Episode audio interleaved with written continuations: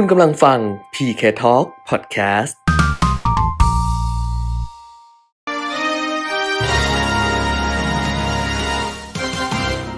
รายการเงินทองต้องรู้ โดยขวัญชนกุธิกุลและปิยมิตรยอดเมือง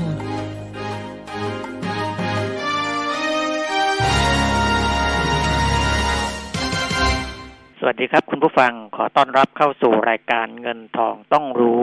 ประจำวันอังคารที่ 23 มิถุนายน 2563 นะครับ วันนี้อยู่กับผมปิยมิตรยอดเมืองนะ วันนี้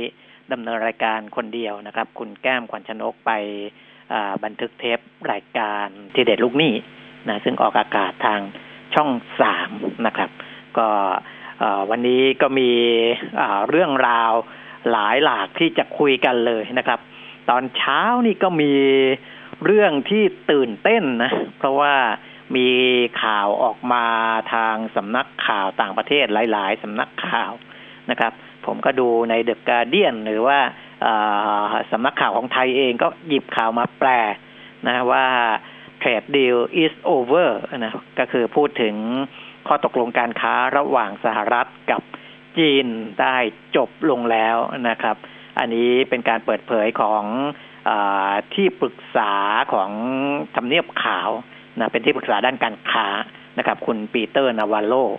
นะก็ให้สัมภาษณ์กับรายการ The Story สำนักข่าว Fox News ก็เอามารายงาน The Guardian หรือว่าสำนักข่าวอีกหลายๆสำนักข่าวก็รายงานนะว่ามันจบลงแล้ว เพราะว่าประธานาธิบดีโดนัลด์ทรัมป์เนี่ย เห็นว่าการแพร่ระบาดของเชื้อโควิด -19 มีต้นต่อมาจากห้องทดลองในเมืองอู่ฮั่นของจีนนะแล้วก็ ทางจีนเนี่ยก็ประมาณว่าส่งผู้ที่มีเชื้อโควิด -19 เนี่ยเดินทางมาในสหรัฐนะเเป็นจำนวนมากนะหลายแสนคนส่งเข้ามา ก่อนที่จะเตือนว่ามีการแพร่ระบาดอะไรต่างๆนะซึ่งตอนนั้นเนี่ยทางสหรัฐก็รับผู้ที่ติดเชื้อเข้าไปเยอะแยะแล้วนะครับ อันนี้ก็เลยเป็นเหตุที่ทางสหรัฐเองคิดว่า ข้อตกลงการค้าที่ทำไว้ก่อนหน้านี้เนี่ยจำเป็นต้องจบลงนะแต่ว่าข่าวนี้จริง ๆ แล้วพอเข้ามาในตลาดเงินตลาดทุนปุ๊บเนี่ย เราก็จะเห็นการตอบรับในเชิงลบทันทีนะครับ โดยเฉพาะตลาดเอเชียเนี่ยก็จะเห็นว่าไม่ว่าจะเป็นญี่ปุ่นเกาหลีฮ่องกงหลาย ๆ ประเทศ ในช่วงแรกที่มีข่าวนี้ หุ้นก็ติดลดลบลงกันทั้งหมดเลยนะครับ แต่สักพักเดียวนะ อันนี้รวมทั้งดัชนีดาวโจนส์ futures ด้วยนะ ซึ่งเป็นดัชนีซื้อขายล่วงหน้าของดาวโจนส์เนี่ยก็ติดลบด้วย แต่พอสักพักก็ค่อยๆตีกลับ ค่อยๆ บวกบวกบวกบวกขึ้นมาจนเป็นสีเขียวนะกลายมาเป็นบวกหมดเลย ผมก็คิดว่ามันต้องมีอะไรผิดพลาดเกี่ยวกับข่าวนี้แน่ ๆนะครับ ก็พยายามไปเซิร์ชหานะว่ามันต้องมีใครออกมาบอกว่าข่าวนี้ไม่เป็นความจริง นะครับ ก็ไปเจอจนได้นะครับ ก็เจอว่าคุณแลรี่แลรี่กัตโรเนี่ยนะซึ่งเป็นหัวหน้าที่ปรึกษาเศรษฐกิจของประธานาธิบดีโดนัลด์ทรัมป์ออกมาบอกว่าข่าวนี้ไม่เป็นความจริงนะนะยังไม่มีการโอเวอร์ ไม่มีการจบลงในเรื่องของไอ้ข้อตกลงการค้าเฟสหนึ่ง แต่อย่างใดนะครับนะก็เลยทำให้ดัชนีหุ้นตีกลับขึ้นมานะอันนี้ก็เป็นเรื่องตื่นเต้นของวันนี้อีกเรื่องหนึ่งนะครับ เราก็จะเห็นว่าข่าวอพอมันออกมาแบบหนึ่งตลาดหุ้นก็จะตอบสนองแบบหนึ่งนะครับ แต่พอมีการเปลี่ยนแปลงตรงนั้น ตลาดหุ้นก็ตีกลับมาอีกแบบหนึ่งนะเดี๋ยวเราก็ต้องดูกันอีกทีนะว่า เรื่องนี้จะพัฒนาไปอย่างไรนะครับ แต่ว่า เรื่องที่สหรัฐอเมริกามีออกมาก่อนหน้านี้นะในหลายทางว่าจีนเป็นผู้ปล่อยเชื้อโควิด -19 เข้ามาในสหรัฐอะไรนี้ก็มันก็มีมาต่อเนื่องนะครับ แล้วก็ยิ่งมา confirm ด้วยที่ปรึกษาทางด้านเศรษฐกิจที่บอกนะที่ปรึกษาการค้าเนี่ยอะก็เรื่องนี้ถือว่าพลิกไปพลิกมานะครับ นี่ก็เปิดหัวกันด้วยเรื่องอย่างนี้เลยแล้วกัน นะครับ เพราะว่าหลายคนคงจะที่ไม่ได้ตามข่าวคงจะงงงอยู่เหมือนกันนะครับ เพราะเมื่อเช้านี้เนี่ยเข้าใจว่าหลาย ๆ สื่อของบ้านเราเองก็ต้องจับข่าวที่ว่ามันโอเวอร์นะมันมันจบมันยุติลงนะครับ แต่ทำไมอยู่ๆหุ้นถึงตีกลับนะ ผมก็ให้เหตุผลไปเรียบร้อยแล้ว เดี๋ยวเราก็ตามดูกันอีกทีนะ ระหว่างที่ผมจัดรายการนี้ผมอาจจะไม่ได้ ไม่สามารถที่จะไปค้นหาข่าวอะไรได้รวดเร็วมากมายนะ เพราะว่าเดี๋ยวต้องใช้สมาธิกับการจัดรายการก่อนนะครับ แต่ก็นำเรื่องนี้มาฝากกันไว้ก่อนเป็นเรื่องแรกเลยแล้วกันนะครับ ทีนี้ในช่วงที่สองเนี่ยนะครับ วันนี้คุณชัยพรน้อมพิทักษ์เจริญจากบริษัทหลักทรัพย์บัวหลวง จะมาคุยกับเรานะครับ ใครที่จะฝากคำถามเรื่องของหุ้นนะ ส่งเข้ามาได้ที่ Line Official นะครับ at pk talk นะ at pk talk คนที่คุ้นเคยอยู่แล้ว คงไม่มีปัญหาละก็มีคำถามที่มีเข้ามาหลาย ๆคำถามที่รออยู่แล้วนะครับ ส่วนใครที่ยังไม่ได้เป็นเพื่อนก็ยังเป็นเพื่อนเข้ามาได้เรื่อย ๆ นะครับ เพราะว่าเราก็มีการโพสต์นั่นโพสต์นี่ให้ดูกันเรื่อย ๆ ใครที่ยังไม่ได้เป็นสมาชิก หรือเข้าไปติดตามช่อง YouTube ซึ่งผมกับคุณแก้มร่วมกันทำเนี่ยนะขึ้นมานะครับ ไม่ได้ ได้สตรงสตางอะไรหรอกนะครับ ก็ทำขึ้นมาเพื่อที่จะสนับสนุนข้อมูลข่าวสารอีกด้านหนึ่งให้กับคุณผู้ฟังคุณผู้ชมนี่แหละนะครับ ก็ไปเป็นกำลังใจโดยการไปกด subscribe ใน i2c channel นะครับ เข้า YouTube แล้วก็พิมพ์คำว่า i2c channel ก็จะขึ้นมานะว่าเป็นช่องของเรานี่แหละ ของผมกับคุณแก้ม แล้วก็ไปกดติดตามไว้นะครับ ก็จะมีเรื่องราวโน้นนี้นั่นเกี่ยวกับการลงทุนนะกองทุน โน่นนี่นั่น หรือหลักคิดเกี่ยวกับการออมการลงทุนที่คุณแก้มเขาก็จะอาจเป็นแก้มเล่าเป็นอะไรไว้นะครับ ก็จะอยู่ในช่องนั้นนะแล้วก็มีพอดแคสต์มีอะไรก็ไปตามๆกันไว้แล้วกันนะครับ ส่วนเรื่องของหนังสือที่ผมกำลังเร่งทำอยู่เนี่ยนะครับ ก็เร็วๆนี้ก็จะเผยแพร่ผ่านช่องทางต่างๆ เหล่านี้นะครับ ไม่ว่าจะเป็น Line Official ไม่ว่าจะเป็นการแจ้งผ่านสื่อต่างๆนะครับ เดี๋ยวจะแจ้งให้ทราบอีกทีหนึ่งอันนั้นก็ ตั้งใจที่จะคัดนะ เพราะว่าผมเขียนไว้เยอะมากเลยนะข้อเขียนผมนี่ในช่วงหลังๆเนี่ยนะหลังจากที่ไม่ได้ทำพ็อกเก็ตบุ๊กมาตั้งแต่ปีสามเก้าอย่างที่คุณแก้มเคยบอกแล้วนะตอนนั้นก็เล่มนั้นหมดไปแล้วนะครับ แม้แต่หนังสือมือสอง ซึ่งเขาโพสต์ตามสื่อต่างๆ เนี่ย พอผมเข้าไปดูก็ขายหมดเกลี้ยงทั้งหมดนะฮะชื่อหนังสือว่าครบเครื่องเรื่องหุ้นนะอันนั้นไม่มีแล้วนะครับ แต่ว่า เล่มใหม่ที่จะทำนี่ก็เป็นการคัดมาเรียกว่าเป็นเป็นข้อเขียนหัวกะทิของผมนะในในบรรดาที่เขียนมาเป็นร้อยร้อยเรื่องนะครับ ก็เตรียมที่จะรับทราบจากสื่อต่างๆ แล้วกันนะเดี๋ยวแจ้งให้ทราบอีกทีหนึ่งนะครับอ้าวมาดูกันนะหลังจากที่ข่าวว่าเทรดเดียวล้มไม่ล้มนะข้อตกลงการค้าสหรัฐจากล้มกลายเป็นไม่ล้มนะ แล้วเป็นอย่างไรบ้างตลาดหุ้นตอนนี้นะครับ ถ้าย้อนกลับไปดูเมื่อวานตั้งแต่ฝั่งยุโรปดัชนีของตลาดหุ้นฝรั่งเศสติดลบไป 0.6เปอร์เซ็นเยอรมันติดลบ 5.5เปอร์เซ็นอังกฤษติดลบ 7.6เปอร์เซ็นตนะครับอิตาลีติดลบ 7.1เปอร์เซ็นก็ติดลบทั่วหน้านะครับ เพราะว่าจำนวนผู้ติดเชื้อโควิด -19 เนี่ย ยังเพิ่มสูงขึ้นอยู่นะครับ เดี๋ยวผมสรุปข้อมูลเสร็จ แล้วเดี๋ยวผมจะไปพูดเรื่องของโควิด -19 อีกทีแล้วกันนะวันนี้กลับหน้ากลับหลังกันนิดหนึ่งนะไม่ได้เรียงลำดับนะคุณผู้ฟังที่ตามรายการของเราก็จะรู้แหละนะครับ ว่าเราไม่ได้เรียงว่า เปิดมาจะต้องรายงานข้อมูลแล้วต้องเข้าโควิด ต้องเข้าข่าวไม่ไม่ใช่นะฮะแล้วแต่ แล้วแต่ว่าอยากจะพูดอะไรก่อนก็พูดเรื่องนั้นก่อนนะครับ วันนี้ก็พูดเรื่องเทรดดีลก่อนเรื่องข้อตกลงการค้าก่อนเลย เพราะว่ามันฮอตที่สุดนะครับ แล้วมาเข้าข้อข้อมูล แล้วเดี๋ยวจะให้ไปดูว่ามันจะไปโยงกับโควิด -19 ที่เขาบอกว่าระลอกสองพันมาแล้ว หรือเปล่านะครับ ปรากฏว่าข้อมูลนี้ก็น่าสนใจนะ ว่าประเทศที่มีปัญหาติดเชื้อหรือเสียชีวิตเยอะๆเนี่ย ล้วนเป็นประเทศที่มีเศรษฐกิจใหญ่อันดับต้นๆของโลก ทั้งสิ้นนะครับ ยกเว้น จีนกับญี่ปุ่นนะซึ่งอาการดีกว่าเพื่อน เศรษฐกิจใหญ่นะอยู่ในท็อป 10 แต่อาการดีกว่าเพื่อนนะครับ เพราะฉะนั้นเนี่ยมันก็ไปห้ามไม่ให้ทางประธานาธิบดีสหรัฐ หรือว่าหลายๆ คนที่เป็นที่ปรึกษาของประธานาธิบดีสหรัฐ เป็นที่ปรึกษาการค้า เป็นที่ปรึกษาเศรษฐกิจของสหรัฐ เขาอดคิดไม่ได้นะครับว่า เอ๊ะมันมีความจงใจหรือเปล่านะครับที่ทางจีนจะต้องการให้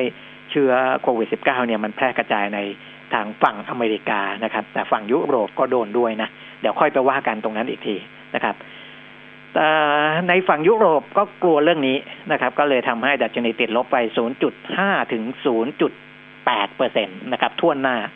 พอมาถึงฝั่งสหรัฐอเมริกาอตอนแรกนะ ก็ดัชนีก็มีการปรับลดลงไปบ้างเหมือนกัน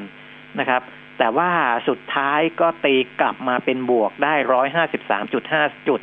สำหรับดัชนีอุตสาหกรรมดาวโจนส์นะครับ มาปิดที่สองหมื่นหกพันยี่สิบสี่จุดเก้าหกเพิ่มขึ้นศูนย์จุดห้าเก้าเปอร์เซ็นตนะครับ S&P 500 ก็บวกมา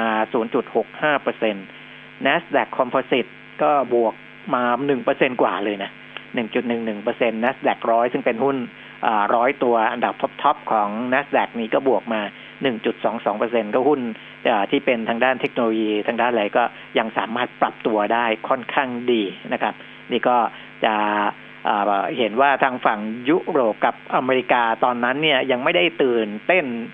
ในเรื่องของของของเอเทรดเดียวเรื่องของข้อตกลงการค้า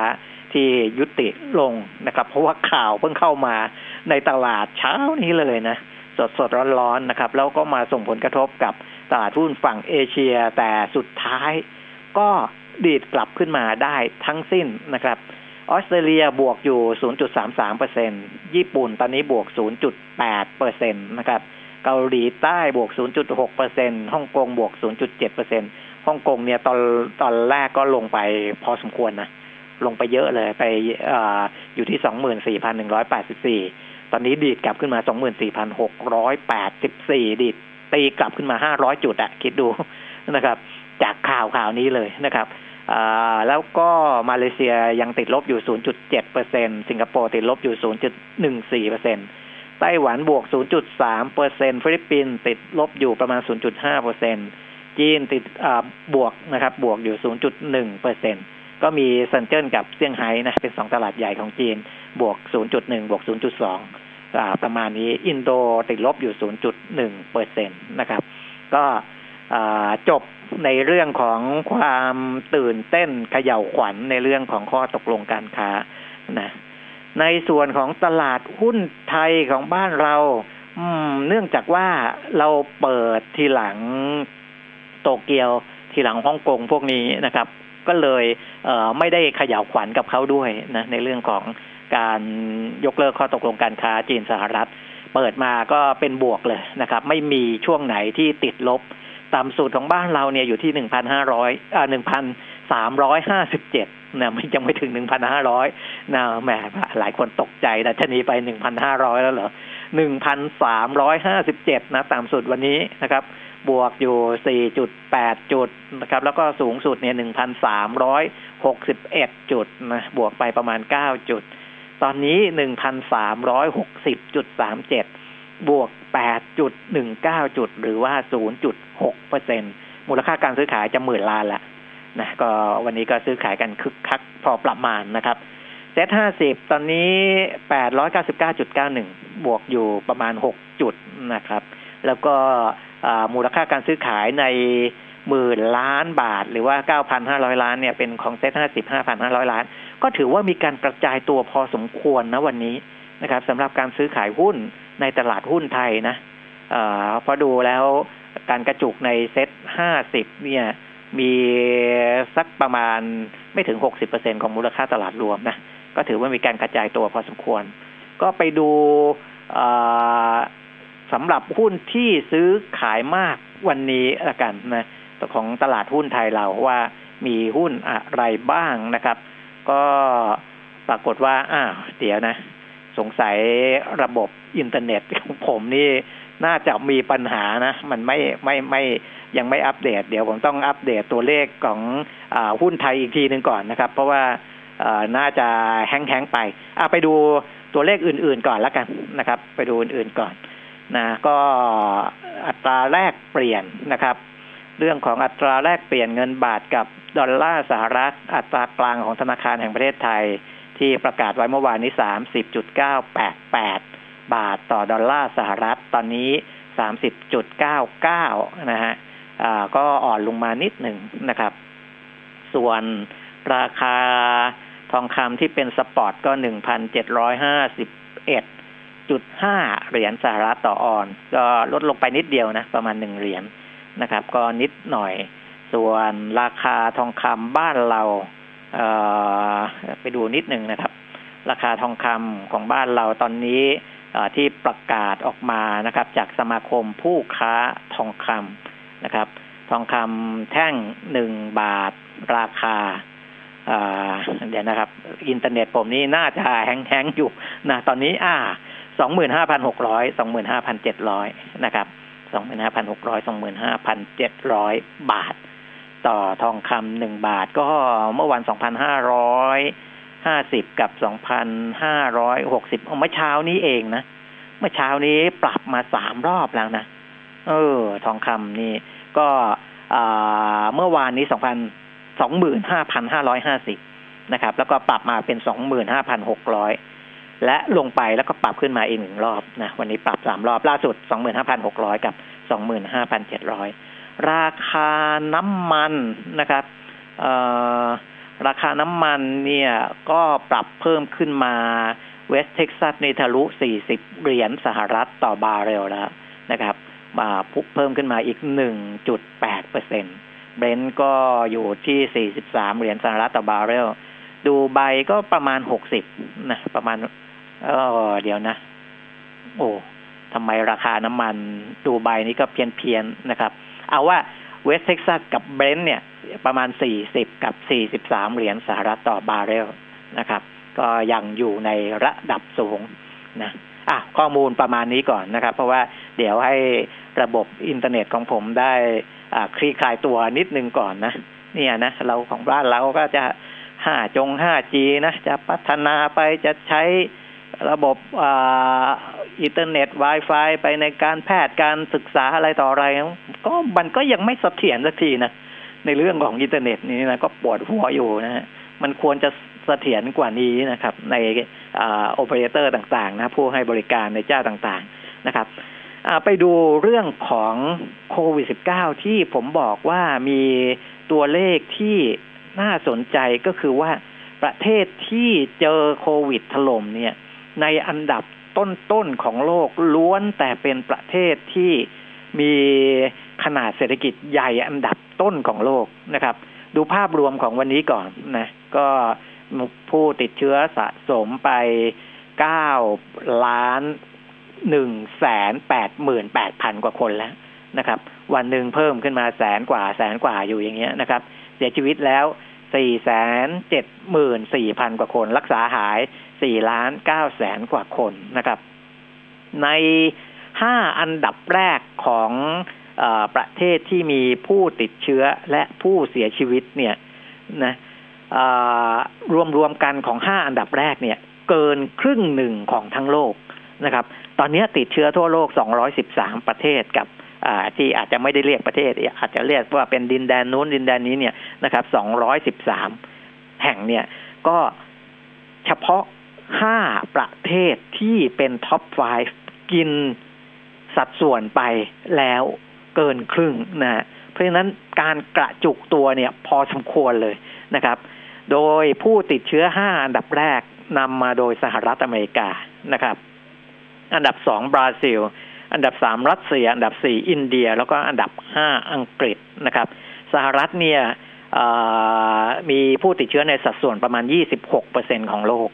บราซิล 12เปอร์เซ็นต์ของโลกนะครับ รัสเซียอินเดีย อังกฤษรวมๆกันแล้วอีก 13-14เปอร์เซ็นของโลกนะ เพราะฉะนั้น 5 ประเทศนี้ก็กินไปครึ่งหนึ่งแล้วนะครับ ส่วนผู้เสียชีวิตสหรัฐอเมริกาอันดับหนึ่งนี่ก็ 26เปอร์เซ็นของทั้งโลกเหมือนกัน บราซิลประมาณ 11เปอร์เซ็นของโลกนะ อันดับสองอังกฤษอันดับสามอิตาลีอันดับสี่แล้วก็ฝรั่งเศสอันดับห้านะครับ ก็ห้าประเทศนี้ก็มีผู้เสียชีวิตจากโควิด -19 เนี่ยเกินกว่าครึ่งหนึ่ง ของผู้เสียชีวิตทั้งหมดนะ ก็คือสี่แสนเจ็ดหมื่นกว่าคนเนี่ย อยู่ในห้าประเทศนี้เกินครึ่งห้าประเทศที่เป็น top five ทั้งผู้ติดเชื้อและผู้เสียชีวิตเนี่ย ถ้าเราไปดูอันดับ GDP นะครับ หรือว่าขนาดเศรษฐกิจของโลกเนี่ย จะเห็นว่าจะติด top ของเศรษฐกิจของโลกทั้งนั้นนะครับอย่างสหรัฐอเมริกาเนี่ยอันดับหนึ่งของโลกนะ บราซิลเนี่ยเศรษฐกิจเขาใหญ่อันดับเก้านะครับอังกฤษนี่ใหญ่อันดับห้านะอิตาลีใหญ่อันดับแปดแล้วก็ฝรั่งเศสใหญ่อันดับหกของโลกนะจะเห็นว่าคนประเทศที่เป็นท็อป 5 ที่มีคนตายมากที่สุดห้าอันดับแรกเนี่ย จะเป็นเศรษฐกิจใหญ่ท็อป 10 ทั้งสิ้นนะครับ คืออันดับหนึ่งอันดับเก้าอันดับห้าอันดับแปดและอันดับหกของโลก ในขณะที่ผู้ติดเชื้อห้าอันดับแรกเนี่ย สหรัฐอันดับ หนึ่งนะเศรษฐกิจของโลกนะครับบราซิลอันดับเก้ารัสเซีย ซึ่งผู้ติดเชื้อมากอันดับสามเศรษฐกิจใหญ่อันดับสิบเอ็ดของโลกนะอาจจะไม่ติด top 10 แต่ก็ถือว่าหลุดมาแค่อันดับเดียวก็อยู่คืออยู่อันดับสิบเอ็ดอินเดียอันดับเจ็ดของโลกแล้วก็อังกฤษอันดับห้าของโลกนะครับ จะเห็นว่าเศรษฐกิจใหญ่ๆ ทั้งนั้นนะครับ เศรษฐกิจใหญ่ๆ ที่ไม่ติดท็อป 10 ของผู้ติดเชื้อและผู้เสียชีวิตก็คือญี่ปุ่นกับจีน ญี่ปุ่นจีนเนี่ยใหญ่อันดับสองของโลกนะ อันนี้เรารู้กันอยู่แล้ว แต่ว่าจีนมีผู้เสียชีวิตน้อยนะคือติดอันดับสิบแปดของผู้เสียชีวิตเท่านั้นเองนะครับ ญี่ปุ่นเนี่ยอันดับของผู้เสียชีวิตอยู่ที่สามสิบเจ็ดเลยนะญี่ปุ่นนี้คนตายน้อย ทั้งทั้งที่ญี่ปุ่นก็เศรษฐกิจใหญ่เหมือนกันนะครับ ใหญ่อันดับสามของโลก เยอรมันซึ่งเศรษฐกิจใหญ่อันดับสี่ของโลก และใหญ่ที่สุดของยุโรปนะเยอรมัน มีผู้ที่เสียชีวิตจากโควิด มากเป็นอันดับที่สิบเอ็ดของโลกนะครับ แคนาดาเศรษฐกิจใหญ่อันดับสิบของโลก มีผู้เสียชีวิตอยู่ในอันดับสิบสองของโลกน่าจะเห็นได้ว่าประเทศที่เกี่ยวข้องกับผู้ติดเชื้อและเสียชีวิตเยอะๆจากโควิด -19 เนี่ย ล้วนเป็นประเทศชั้นแนวหน้าในระบบเศรษฐกิจโลกทั้งสิ้นนะครับนะอันนี้ก็ ทำให้ผมยิ่งสงสัยมากขึ้นไปอีกนะ ว่าที่บรรดานักวิเคราะห์ชั้นนำของโลก บอกว่าเศรษฐกิจของบ้านเราจะไม่ใช่ของบ้านเรานะ ของโลกเนี่ยหลังจากนี้นะหลังจากโควิดคลี่คลายจะไม่ได้มีปัญหามาก เดี๋ยวก็จะกลับมาฟื้นตัวออย่างรวดเร็วนะ เป็นตัววีนะคือพอลงไปถึงจุดนึงแล้วก็จะดีดเด้งขึ้นมาอย่างรุนแรง นี่ผมก็ยังงงงอยู่นะ ยังงงงอยู่ไม่หายนะครับ จนกว่าผมจะคลี่คลายเรื่องเหล่านี้ได้นะ เพราะว่าประเทศเหล่านี้ที่ผมพูดถึงเนี่ย ผู้ติดเชื้อจากโควิด เนี่ย ยังไม่ได้คลี่คลายนะอาจจะมีผู้เสียชีวิตลดน้อยลงไปแล้วก็จริง แต่ว่าจำนวนผู้ติดเชื้อในระดับแสนสี่หมื่นคนต่อวัน เสียชีวิตสามพันแปดร้อยสามพันเก้าร้อยคนต่อวันนี่ก็ถือว่าไม่ได้น้อยนะ แล้วก็มันก็ยังทำให้ เศรษฐกิจระหว่างประเทศนี่มันยังไม่ได้ขับเคลื่อนได้เต็มที่นะครับ ไม่ว่าจะเป็นการขนส่งคน ขนส่งสินค้า เออหรืออะไรก็ตามนะเพราะฉะนั้นผมก็ยังไม่ไม่ไม่ยังงงๆเหมือนกันนะว่าเศรษฐกิจมันจะฟื้นตัวอย่างรวดเร็วอย่างที่บอกจากปัจจัยอะไร นอกเหนือไปจากการอัดฉีดเงินนะซึ่งแต่ละประเทศอัดฉีดกันแหลกลานนะครับทุกประเทศนะทางเยอรมันเองเขา ถือว่าควบคุมเรื่องของโควิด -19 ได้ค่อนข้างดีเขายังบอกเลยนะ ว่าถึงแม้เศรษฐกิจอของเยอรมันจะผ่านจุดต่ำสุดไปแล้ว แต่ว่าจะให้กลับมาเติบโตได้ฟื้นฟื้นตัวได้เนี่ยน่าจะต้องใช้เวลานะอันนี้ประธานธนาคารกลางของเยอรมันเขาบอกเลยนะคุณเยนไวมันเนี่ยนะครับ ซึ่งเป็นประธานธนาคารกลางเยอรมันบอกเลยว่า ถึงแม้ว่าเศรษฐกิจประเทศนะ ซึ่งถือว่าเป็นเศรษฐกิจใหญ่ที่สุดของยุโรปเนี่ย มันผ่านจุดต่ำสุดมาแล้ว แต่การฟื้นตัวต้องใช้เวลาอย่างมากนะฮะอย่างมากนะครับ ไม่ใช่ใช้เวลาธรรมดานะคำว่าใช้เวลาอย่างมากเนี่ย ถ้าเราไปพูดถึงการ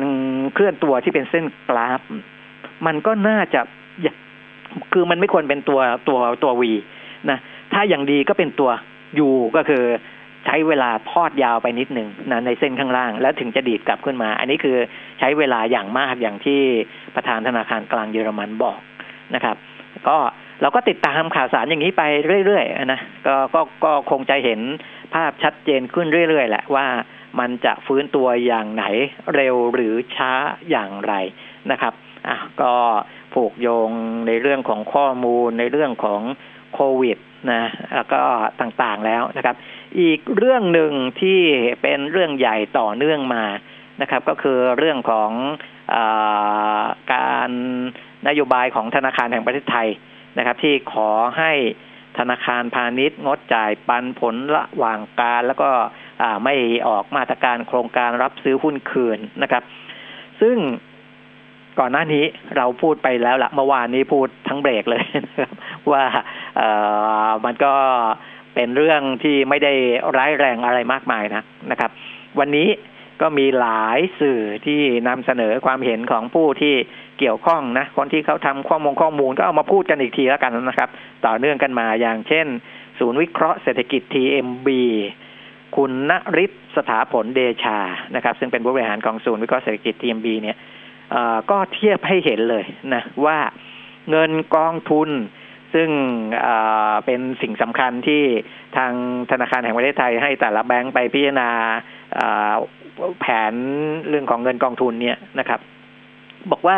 คุณนริศบอกเงินกองทุนทั้งระบบเนี่ย อยู่ที่ประมาณสิบเก้าเปอร์เซ็นตนะตอนนี้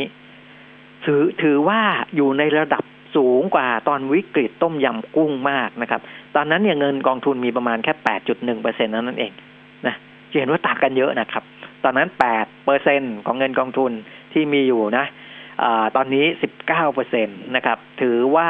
รองรับความเสี่ยงได้มาก รองรับความเสี่ยงได้มากอย่างไรนะครับ ก็เทียบให้เห็นเลยว่า NPL ทั้งระบบตอนนี้สี่แสนเก้าหมื่นล้านบาทนะคิดเป็นประมาณสามจุดศูนย์ห้าเปอร์เซ็นเท่านั้นเองนะครับ เงินกองทุนตอนนี้สองจุดเก้าล้านล้านสองจุดเก้าล้านล้าน มี NPL หรือหนี้ที่ไม่ก่อให้เกิดรายได้อยู่สี่จุดเก้าแสนล้าน เพราะฉะนั้นสี่จุดเก้าแสนล้านเนี่ยมันประมาณแค่สามเปอร์เซ็นของสองจุดเก้าล้านล้านเท่านั้นเองนะ เพราะฉะนั้นถึงแม้ว่าแบงค์ไม่เพิ่มเงินกองทุนไปจากนี้ ก็ยังสามารถรองรับ NPL ได้อีกมากนะ ได้อีกมากนะครับ ได้สูงถึง 21เปอร์เซ็นเลยนะครับ ซึ่งอันนั้นมันก็จะไปทำให้ไอ้ไอเงินกองทุนที่มีอยู่ตอนนี้มันมันลดลงมาในระดับที่ต่ำกว่าเกณฑ์ที่กำหนดไว้นะครับ ถ้าไปดูเรื่องของเเงินกองทุนกับเรื่องของ NPL จะเห็นว่าอ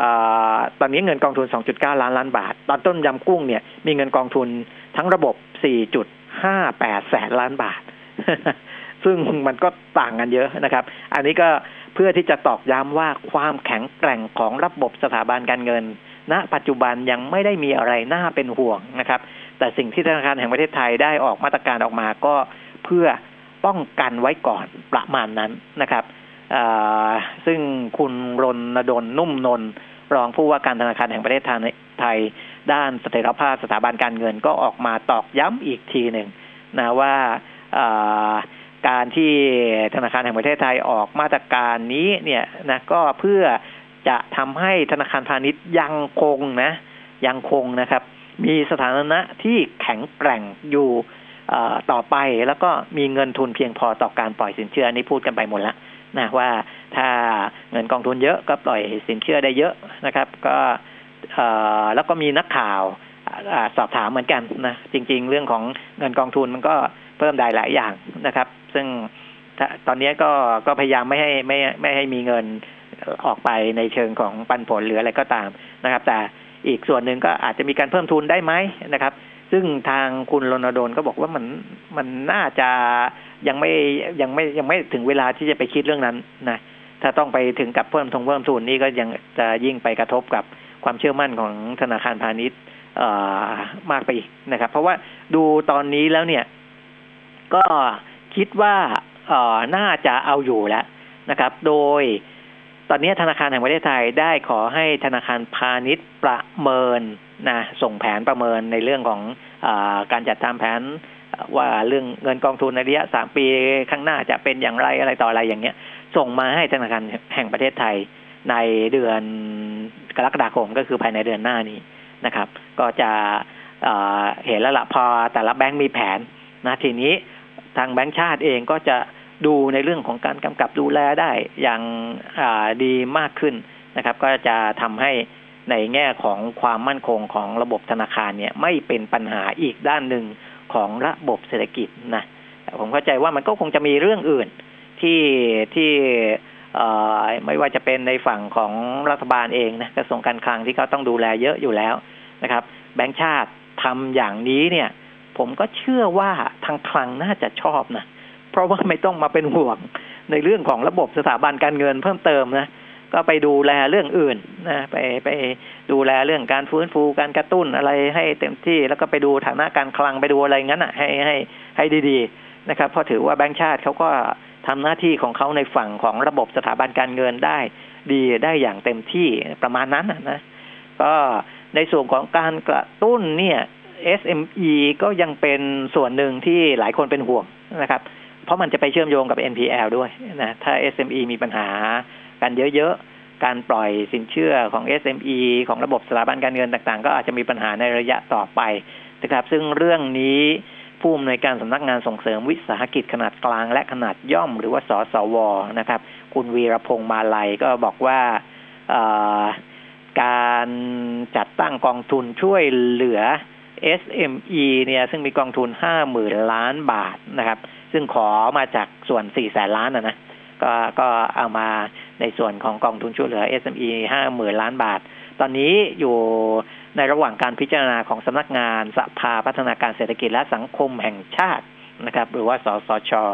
ว่าจะอนุมัติวงเงินมาให้เท่าไหร่นะครับ แต่ว่าที่ขอไปก็คืออทางสสวอยากจะตั้งเป็นกองทุนขึ้นมาสักสองกองทุน นะกองทุนแรกเป็นกองทุนเพื่อช่วยเหลือ SME ที่มีปัญหาหนี้เสียนะนี่คือ NPL ที่ผมพูดไปเมื่อสักครู่นี้แหละ ให้กลับมาประกอบธุรกิจต่อไปได้นะครับ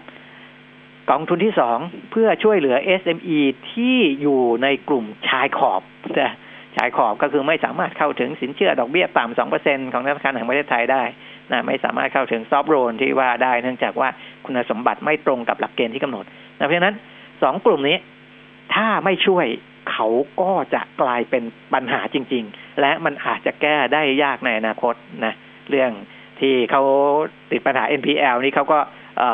เดี๋ยวก็จะเจอปัญหาเรื่องสภาพคล่องเรื่องอะไร ต้องเลิกจ้างเรื่องอะไรต่อไปนะกับคนที่ไม่สามารถเข้าถึงซอฟโลนได้ ก็มีปัญหาอาจถ้าถ้าเศรษฐกิจยังไม่ฟื้น และธุรกิจเขายังไม่สามารถกลับมาเดินได้ปกติเนี่ย ก็จะมีปัญหา เป็นหนี้เสียนะครับ และส่งผลกระทบต่อเนื่องไปถึงเรื่องของการจ้างงานจ้างอะไรต่อไปด้วยเหมือนกันนะครับอะอันนี้ก็เป็นในกลุ่มของ SME ที่ต้องดูแลกันต่อไปนะครับอะกลับมาที่ตลาดหุ้นบ้านเรานะครับ ตอนนี้ดัชนีราคาหุ้น 1,357.42 บวกมา 5.24 จุด หรือว่า 0.39เปอร์เซ็นต์นะครับ ก็บวกตลอดนะ ของบ้านเราวันนี้ก็เขียวตลอดเลยตั้งแต่เช้า หุ้นที่ซื้อขายมากสิบอันดับแรกนะฮะอันดับแรกเป็นเคแบงกลับมาบวกได้หนึ่งบาทนะครับ ตอนนี้เก้าสิบาทยี่สิบห้าสตางค์ STA นี่บริษัทลูกเขากำลังจะเข้าตลาดใช่ไหมนะก็เลยเทรดกันคึกคักนะเทรดสูงมากนะครับ วันนี้หกร้อยี่สิบสองล้านเข้าไปแล้วนะ ราคาลดลง 75 สตางค์หรือว่าประมาณ 2.6เปอร์เซ็นมาซื้อขายกันที่ 28 บาท 25 สตางค์แบงก์กรุงเทพบวกมา 2 บาท 107 นะครับ ตอนนี้ปตทสพบวกมาบาท 196.75 ไทยพาณิชย์บวกมาบาท 25 สตางค์72 บาท 75 สตางค์แบมบวกมา 10 สตางค์ตอนนี้ 24 บาท 90 ปตท 38 บาท 50 เท่าเดิม CPO 68 บาท 75 สตางค์บวกมา 25 สตางค์ CPF 31 บาท 75 ลดลง 25 สตางค์แล้วก็ PTTGC บวกมา 50 สตางค์นะครับ ตอนนี้ซื้อขายที่ 47 บาท 75 สตางค์นะก็หุ้นกลุ่มแบงก์กลับมาซื้อขายมาก แล้วก็ราคาดีดตัวกลับมากันทั่วหน้า เดี๋ยวใครมีคำถามยังฝากกันไว้ได้นะครับ คุณชัยพรจะมาตอบให้เราในช่วงหน้านะครับ ฝากมาที่ Line แอด PK Talk นะ ช่วงนี้ผมพักสักครู่นะครับ ทุกวิกฤตย่อมเกิดการเปลี่ยนแปลง ให้การเปลี่ยนแปลงนำพาเราไปสู่สิ่งที่ดีขึ้น สร้างระยะห่างในวันนี้เพื่อให้เราได้กลับมาใกล้ชิดกันอีกครั้ง เราทุกคนจะร่วมมือเป็นหนึ่งเดียวก้าวผ่านวิกฤตครั้งนี้ไปด้วยกัน ปตท ขอส่งกำลังใจให้ทุกคน พร้อมอยู่เคียงข้างคุณ สารพลังใจ We Fight Together 1กิโลเมตรร้อยกิโลเมตร หรือหมื่นกิโลเมตร เครื่องยนต์ที่คุณรักก็ยังทนทานและคงประสิทธิภาพ ให้กิโลเมตรต่อไปเป็นหน้าที่ของเรา เวนลอยลูพิแคนระดับโลกที่ผู้ใช้ยานยนต์วางใจ เวนลอย ลื่นเหลือล้น ทนเหลือหลาย วิเคราะห์ทุกสถานการณ์ ในแวดวงเศรษฐกิจลับคมความคิด ติดอาวุธ เพิ่มกลยุทธ์ให้ธุรกิจของคุณ กับ CEO นักการตลาด และนักกลยุทธ์ในรายการลับคมธุรกิจทุกวันจันทร์ถึงศุกร์เวลาบ่าย2โมงถึงบ่าย3โมงโดย ดรนงนาถหานวิไลและนัดบุญยศิริยานนท์ฟังสดๆทางมิติข่าว 90.5 Smart News มิติข่าว 90.5 สะท้อนทุกเรียมมุมของความจริง สนับสนุนโดย น้ำมันเครื่องเวลลอย ลื่นเหลือล้น ทนเหลือหลาย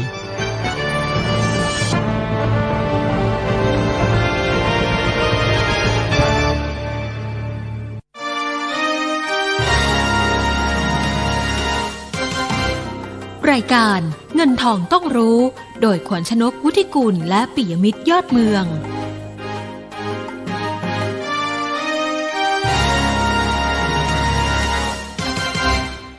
ครับกลับมาพบกันในช่วงที่สองนะครับ เงินทองต้องรู้วันอังคารที่ 23 มิถุนายน 2563 นะครับ วันนี้อยู่กับผมปิยมิตรยอดเมืองนะก็ดำเนินรายการคนเดียวในช่วงแรกนะครับ แต่ว่าช่วงที่สองนี้ เราจะมีคุณชัยพรน้อมพิทักษ์เจริญจากบริษัทหลักทรัพย์บัวหลวงเข้ามาร่วมพูดคุยด้วยนะครับ ไปคุยกับคุณชัยพรกันเลยแล้วกันนะครับ สวัสดีครับ คุณชัยพรครับ ครับ สวัสดีครับคุณปีมิตรครับ ครับ สวัสดีผู้ฟังทางบ้านครับ อ่าฮะเมื่อเช้านี้ตอนแรกได้ยินข่าวเรื่องเทรดดิวโอเวอร์ก็เออตกใจเหมือนกันนะฮะคุณชัยพรได้ยินข่าวนี้ไหมครับ แล้วทำไมครับบ้านก็ เราตลาดหุ้นถึงไม่ตกอกตกใจกับเขาเลยอะฮะ ครับ ก็ช่วงแรกมีข่าวว่าที่ปรึกษาที่เอ่อของคุณทรัมป์ที่อยู่ในส่วนเอ่อเจรจาการค้ากับจีน อ่า ใช่นะครับ ก็มาให้สัมภาษณ์ว่าดิวเนี่ย over ก็ไม่แน่ใจนะครับ หลังจากนั้นเนี่ยเอ่อคุณทรัมป์ก็มาทวีตนะครับอ่าว่า เอ้ย มันยังไม่ over มันเออเออไอ้ที่ตกลงกันไว้เนี่ย มันยัง go on นะครับเออแล้วก็ทางที่ปรึกษาก็ต้องมาแก้ข่าวอ่าฮะนะครับ ก็เลยทำให้ตลาดเนี่ย ตอนที่มีข่าวมาช่วงแรกก็โอ้โหฟิวเจอร์ ดาวโจน ฟิวเจอร์ครับ n a s d a q S&P 500 นี่ก็ลงไปหนึ่งเปอร์เซ็นต์กว่าเลยอืมอืมนะครับ แล้วก็เลยพาให้ตลาดเอเชียเซตามกันไปด้วยครับนะครับ แต่หลังจากที่ออกมาแก้ข่าวเนี่ย ก็ทุกอย่างก็กลับคืนสู่ภาวะปกติอ่าฮะนะครับคราวนี้ก็ก็ไม่แน่ใจว่าสุดท้ายแล้วเนี่ยเอ่อจะเป็นยังไงนะครับ ก็ต้องติดตามต่อแต่นะครับ แต่ครับผแต่มมันมันก็สะท้อนอยู่สองเรื่องนะคุณชัยพร นะครับถ้าดูจากตลาดยุโรปเมื่อวาน ก็กลัวกังวลเรื่องโควิดและลอกสองอยู่นะครับครับเช้านี้ตลาดเอเชียพอมีปัญไอ้ข่าวเรื่องไอ้ข้อตกลงการค้า ก็ส่วนเทครับไปนะแม้แต่ดาวโจนส์ลดใช่ลงก็เซแสดงว่าสองปัจจัยนี้มันก็ยังรบกวนตลาดหุ้นอยู่สิครับใช่ครับ คือผมว่าณวันนี้เนี่ยต้องยอมรับว่าการฟื้นตัวของราคาหุ้น ดัชนีหุ้น ทั่วโลกเนี่ยกลับมาเกือบจะอยู่ที่เดิมแล้วอืม นะครับ ถ้าเราสังเกตเนี่ย NASDAQ ทำนิวไฮอ่าฮะนะครับ อันนั้นโอเคเป็นเรื่องที่ว่าเอ่อโควิด เนี่ยมันทำให้บริษัทที่อยู่ในส่วนของแพลตฟอร์มไอทีหลายบริษัทเนี่ยได้ประโยชน์ แต่ว่าถ้าเราสังเกตดูเนี่ย S&P 500 ก็ดี หรือดาวโจนส์ก็ดีอยู่ใกล้ๆไฮเดิมนะครับ ต่ำกว่าไฮเดิมนิดนึง ยุโรปก็เช่นกัน ถ้าเราดูในส่วนของอย่างเอ่อ DAX ของเยอรมันนะครับม หรือแม้แต่ประเทศไทยเนี่ย ต้นปีเนี่ยนะครับ ดัชนีเราเนี่ย เราก็อยู่กันตรงระดับประมาณสักพันห้าหน่อยอ่าฮะๆนะครับ เราขึ้นมาถึงพันสี่ร้อยกว่า ในขณะที่ตัวเลขกำไรปีนี้เนี่ยก็ต้องยอมรับว่าคงจะหายไปประมาณสักสามสิบเปอร์เซ็นตครับแล้วก็คาดหวังว่าปีหน้าเนี่ย เราจะกลับขึ้นมาก็ยังไม่แน่ใจนะครับ เราจะกลับขึ้นมาที่ระดับเดิม ก่อนที่จะมีโรคระบาดได้หรือไม่ ฉะนั้นเนี่ยตลาดที่ขึ้นมาบริเวณตรงนี้เนี่ยเลยทำให้นักลงทุนเนี่ย เริ่ม เริ่มเริ่มเรียกว่าเวลามีข่าวอะไรเข้ามาก็ตามเนี่ยเริ่มจะเซนซิทีฟเริ่มจะอ่อนไหวมากขึ้นอืมเพราะอย่าลืมว่าเราก็มีนักลงทุนที่เอ่อเรียกว่าก้ากึ่งอะครับนะครับว่าตอนเนี้ยอยู่ใกล้ทุนชั้นอืม จะกำไรน้อยกำไรมาก ก็นี่ก็คือกลุ่มแรกนะครับอืมกลุ่มที่สองก็คือกลุ่มที่มีกำไรกำไรเยอะแหละครับนะครับ แล้วก็พร้อมที่จะเทคโปรฟิตถ้ามีบางสิ่งบางอย่างทำให้วิวของเขาเปลี่ยนไปนะครับ แล้วเราก็มีกลุ่มที่สามก็คือกลุ่มที่พร้อมจะช็อตอ่านะครับ เพราะว่ารู้สึกว่าอุ้ยแวลูตรงเนี้ยมันไม่เม e เซน e อะ มันแพงตลาดกลับขึ้นมาเร็วอะไรอย่างเงี้ย ฉะนั้นเนี่ยเวลามันมีอิชชูอะไรก็ตามที่เกิดในสิ่งเหล่านี้เนี่ย ตลาดก็เลยกระเพื่อมเร็วครับนะครับ ฉะนั้นเนี่ยตรงนี้ก็จะเป็นจุดหนึ่งที่เราก็ต้องบอกว่านักลงทุนก็ต้องมองเป็นลักษณะที่ว่าถ้าเราไม่มีต้นทุนต่ำเลยอ่าฮะต้นทุนเราอยู่แถวนี้เนี่ย ผมคิดว่าราคาหุ้นหลายบริษัทเองเนี่ย เราอยู่ในกรอบของการเทรดมากกว่าเป็นลักษณะของการถือลงทุนยาวแล้วอืมนะครับฉะนั้นต้องระมัดระวังเอ่อ ถ้าเราไปดูในเชิงของ valuation ครับเอ่อเราบอกเราไม่ดูกำไรปีนี้ละ เพราะมันดูไม่ได้นะครับ เราถือว่าเป็น abnormal ละกันเป็นสิ่งครับผิดปกติ เราบอกว่าเราไปดูกำไรปี 2021 หรือปีหน้านะครับ หรือดูกำไรถัดไปคือ 2022 เนี่ยเอ่อต้องบอกว่าโดย PE ของหุ้นณวันนี้ราคาปัจจุบันนี้เนี่ยก็ค่อนข้างใกล้เคียงกับค่าเฉลี่ย 5 ปีครับ นะครับ หรือบางบริษัทเนี่ย PE เทรดไปเทรดมาเนี่ย สูงกว่าค่าเฉลี่ย5ปีแล้วอืมนะครับ แล้วก็ที่เราน่าจับเอ่อที่จะต้องสังเกตมากขึ้นคือ หุ้นบางบริษัทเองเทรดสูงกว่านะครับเอ่อตัวระดับราคาของเขาในตอนต้นปีแล้วแม้ว่าบริษัทขาดทุนอ่าฮะอ่าฮะอืมนะครับเออฉะนั้นเนี่ยสิ่งเหล่าเนี้มันทำให้เราเห็นว่าสภาพคล่องของตลาดเนี่ยมันสูง ครับความคาดหวังของนักลงทุนสูงครับแต่ในขณะเดียวกันเนี่ย การเทรดก็เริ่มสเปะสปะมากขึ้นอืมนะครับ ฉะนั้นเนี่ยตรงเนี้ยมันก็เป็นสิ่งหนึ่งที่บอกเราว่าตลาดเนี่ย เราต้องระมัดระวังมากขึ้น เพราะว่าถ้าเราดูในหุ้นอ่าในเซ็ตร้อยตอนนี้เนี่ยหลายบริษัทเนี่ยเทรดจน valuation เนี่ยเกือบจะเต็มละครับนะครับครับ ตลาดต้องการอะไรต้องการการตามขึ้นมาของตัวเลข แต่อืมการตามขึ้นมาของตัวเลขเนี่ยมันต้องใช้เวลา ถ้าเรามองเออคอมเมนต์ข้อคิดเห็นของธนาคารแห่งประเทศไทยเนี่ยนะครับเอ่อผู้ว่าแบงค์ชาติมองในลักษณะของการที่มันฟื้นตัวต้องใช้ระยะเวลายาวนานกว่าที่ตลาดคาดการณ์ไว้เยอะครับนะครับ ถึงขนาดที่ว่าต้องสั่งให้แบงค์เนี่ยเตรียมตัวมากขึ้นนะครับอืมต้องทำให้แบงค์เนี่ยแข็งแรงมากที่สุด ซึ่งตรงนั้นเนี่ยเป็นหัวใจสำคัญ นะครับ เพราะว่าในขณะที่เราจะต้องอยู่ในเลขของการฟื้นตัวเนี่ย ตลาดหุ้นฟื้นตัวเร็ว แต่สถานะของคนทำงาน สถานะของบริษัทเนี่ยมันฟื้นตัวไม่เร็วเท่าราคาหุ้นอืมฉะนั้นเนี่ยเราต้องอยู่กับภาพที่คุกคักคุกคักอย่างเงี้ยครับอ่าฉะนั้นเนี่ยความมั่นคงของแบงค์เลยเป็นจุดสำคัญ เอ๊ะแล้วการการกระจายของหุ้นเนี่ยรู้สึกว่ามันมากขึ้นด้วยป่ะฮะคุณชัยพรเพราะว่า หุ้นใหญ่แล้วก็ลงมาตอนนี้กลายเป็นหุ้นขนาดกลางก็เริ่มปรับตัวกันมาเป็นเป็นใช่เป็นครับแถวแถวๆเออ อันนี้มันมันสะใช่ท้อนครับอะไรไหมด้วยไหมฮะ คือคือต้องมองต้องผมผมคิดว่าน่าจะเป็นประเด็นที่ว่าเอ่อโดยธรรมชาติแล้วเนี่ย เวลาตลาดลงมาแรงอืมๆเราจะซื้อหุ้นเราก็จะซื้อหุ้นที่เราคิดว่ามั่นคงที่สุดก่อนอืมนะครับ ฉะนั้นเนี่ยหุ้นในเซ็ตร้อยก็เลยถูกเทรดขึ้นไปจน valuation เนี่ยค่อนข้างจะตึงอ่า คนก็เลยกลับมาดูหุ้นที่เป็นเทียสองเทียสามไปจนถึงหุ้นขนาดเล็กอืมฉะนั้นเนี่ยถ้าเราสังเกตเนี่ยหุ้นในเล็กหลังๆเนี่ยไม่รู้แหละมีแต่สตอรี่เออนะครับ แต่ว่าคุณภาพของการทำกำไรอืมสิ่งต่างๆ หลายอย่างเนี่ยอาจจะไม่ใช่ไม่ใช่หุ้นที่เทียบเท่ากับหุ้นหุ้นกลุ่มแรกที่ขึ้นมาครับฉะนั้นเนี่ยมันก็กลายเป็นว่า ตลาดเนี่ยกำลังยอมรับว่าจริง ๆ แล้วเนี่ย opportunity ในหุ้นที่คุณภาพเกรด A เนี่ยมันน้อยลงอืมนะครับ ก็ก็มาหันมา trade กันในหุ้นที่อาจจะไม่ต้องสนใจกับในเรื่องของตัวเลขมากนักครับนะครับ เพราะว่ายังไงเนี่ยตัวเลขปีนี้ก็ดูกันไม่ได้ทั้งตลาดอยู่แล้วอืมก็อาศัย trade กันด้วย technical ด้วยราคาที่ยังไม่ขึ้นเป็น laggard อะไรก็ว่ากันไปอ่า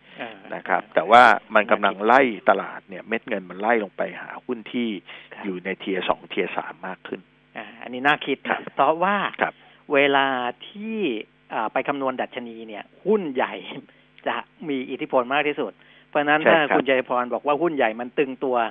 อ่าถึงแม้หุ้นเล็กกลางก็เป็นเก็งกำไรไปแหละ แต่ถ้าครับหุ้นใหญ่โดนขายออกมานี่มันก็มีผลกับดัชนีค่อนข้างเยอะเหมือนกัน ก็มีผลเหมือนกันอืมนั่นหนึ่งเป็นเหตุผลว่าเออเราอาจจะเห็นตอนเนี้ยตลาดบรรยากาศยังเขียวนะครับครับเอ่อการกระจายของหุ้นเนี่ยค่อนข้างดีอืมแต่ว่าในขณะเดียวกันเนี่ยอินเด็กเริ่มไม่ค่อยเคลื่อนไหวมากนักอ่านะครับ อินเด็กก็อยู่ในช่วงของการพักตัวครับแล้วก็ในขณะเดียวกันเนี่ย ผมคิดว่าไตรมาสสองเนี่ย ตัวเลขมันมันแย่กว่าไตรมาสหนึ่งอืมฉะนั้นเนี่ยมันไม่มีความจำเป็นที่นักลงทุนจะต้องรีบพุชหุ้น จะต้องรีบซื้อหุ้นครับเรารอได้อ่านะครับ เพราะว่าหลายบริษัทเองเนี่ยไตรมาสสองก็เอ่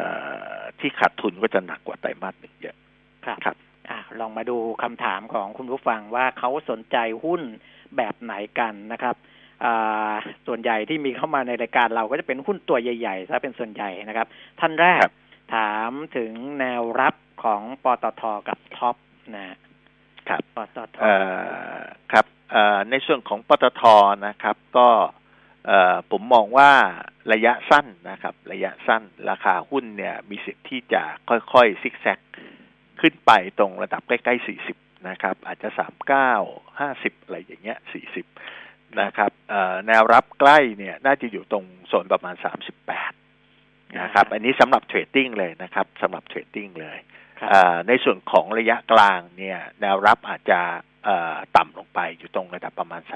36อ่านะครับ ภาพระยะสั้นก็ก็ยังถือว่าอยู่ในภาพที่ค่อนข้าง active เพราะว่าวิวของบริษัทลูกๆของปตทเนี่ยในไตรมาสสอง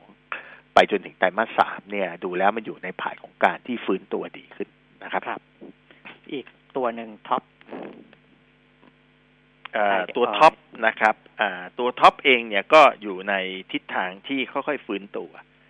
นะครับ เรื่องของปริมาณการขายน้ำมัน การบริโภคน้ำมัน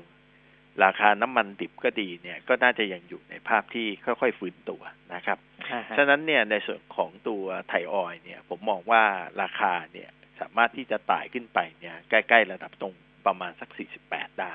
ครับสำหรับระยะสั้นนะครับครับแนวรับระยะสั้นเองถ้าเราเทรดเนี่ย ผมมองว่า 45 เนี่ยห้ามหลุดอืม นะครับห้ามหลุดเลยนะครับสำหรับคนที่เทรดสั้นครับครับเอ่อโมเมนตัมของราคาหุ้นไม่ถึงกับดีมากนักสาเหตุก็เพราะว่าราคาของหุ้นเนี่ยมัน recover ขึ้นมาเนี่ยค่อนข้างมากจากระดับประมาณ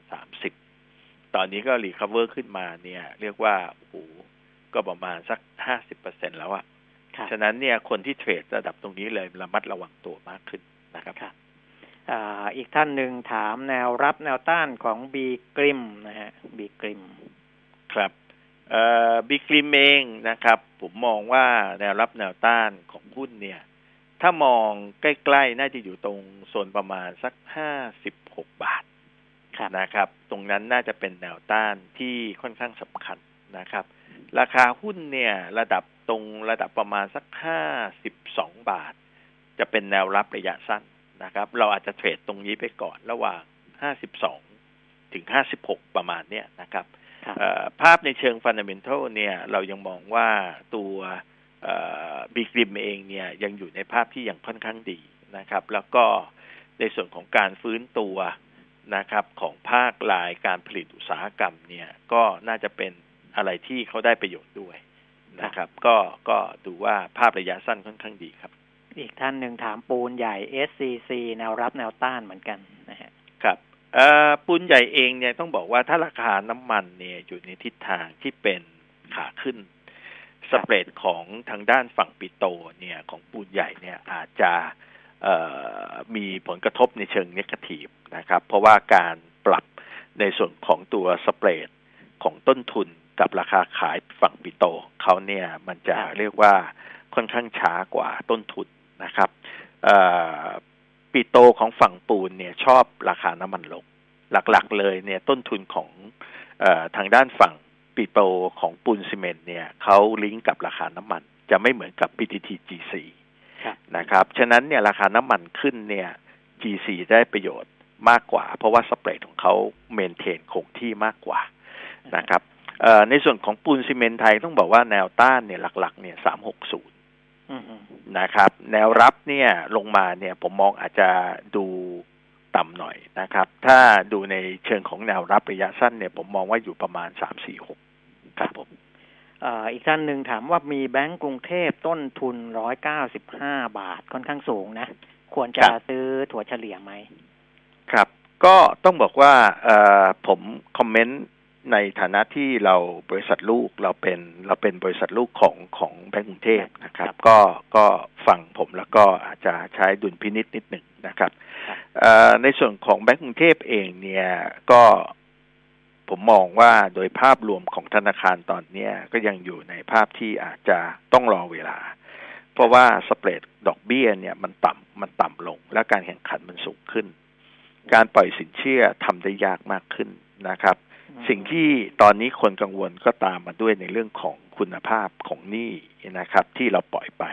ก็เป็นทั้งอุตสาหกรรมนะครับครับเอ่อในส่วนของธนาคารเองเนี่ย ผมมองว่าตอนนี้ตลาดจับตาว่าในไตรมาสสองสามเนี่ยเราเห็น NPL ขึ้นอยู่ละเพียงแต่ NPL จะขึ้นเร็วขนาดไหน นั่นถึงเป็นสาเหตุว่าทำไมเนี่ยผู้ว่าแบงก์ชาติต้องการให้แบงก์เนี่ยรักษาฐานเงินทุนให้มากที่สุดครับให้แข็งแรงที่สุด นะครับ ก็เอ่อต้องใช้เวลา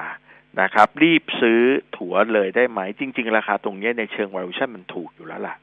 เพราะว่าเทรดกันเนี่ยเรียกว่า โอ้โห ประมาณสักผมว่า 0.5 0.6 ของบุ๊กอะอืมนะครับ PE ก็อยู่ประมาณสักห้าเท่า แสดงว่าตลาดมีความกังวลในเรื่องของคุณภาพหนี้อืมแต่ถ้าปลดล็อกตัวนี้ได้นะครับ แน่นอนราคาหุ้นก็จะฟื้นตัวได้เร็ว นะครับแต่นี้ประเด็นก็คือต้องรอเวลาของการปลดล็อกว่า ถ้าทุกอย่างที่เป็นความเสี่ยงที่ตลาดมองแล้วมันเคลียร์คัด แรงซื้อถึงจะกลับ ตอนนี้เราซื้อไปราคายังไม่ค่อยขึ้นนะครับ value ถูกอยู่แล้วครับ ครับนะครับ ก็พิจารณากันอีกทีนะเพราะว่ายังไงก็มีอยู่ในพอร์ตอยู่แล้วนะครับครับก็วันนี้ขอบคุณคุณชัยพรมากเลยครับ ที่มาให้ข้อมูลครับ ขอบขอบคุคุณณครับครับสสวัวัสสดีดีคครัรับบ คุณชัยพรน้อมพิทักษ์เจริญจากบริษัทหลักทรัพย์บัวหลวงนะครับอ่าใครฟังช่วงต้นๆที่เราคุยภาพรวมกันคงจะจับกระแสได้แหละนะว่าตอนนี้ออย่างที่ผมบอกตั้งแต่ต้นรายการเลยนะว่าหุ้นที่อยู่ในเซ็ตห้าสิบเนี่ย มีมูลค่าการซื้อขายไม่ได้กระจุกมากแล้วนะแต่คุณชัยพรพูดถึงเซ็ตร้อยเลยนะนะในเซ็ตร้อยเองก็เริ่มตึงๆแล้วเหมือนกันนะครับ ก็เลยกระจายลงไปสู่ หุ้นตัวอื่นๆนะแต่ว่าข่าวไม่ดีก็คือว่าถ้าหากว่าในเซ็ตห้าสิบหรือเซ็ตร้อยเนี่ย มันตึงและเริ่มมีแรงขายออกมานะจากนักทุนกลุ่มต่างๆ ที่คุณชัยพรบอกเนี่ย มันก็อาจจะทำให้มีการอ่อนไหวในเชิงของภาพรวมตลาดหุ้นได้นะครับ นี่ก็คือทั้งหมดของรายการเงินทองต้องรู้ประจำวันนี้นะครับ เวลาหมดแล้วผมปิยมิตรยอดเมืองลาคุณผู้ฟังไปก่อนครับ สวัสดีครับ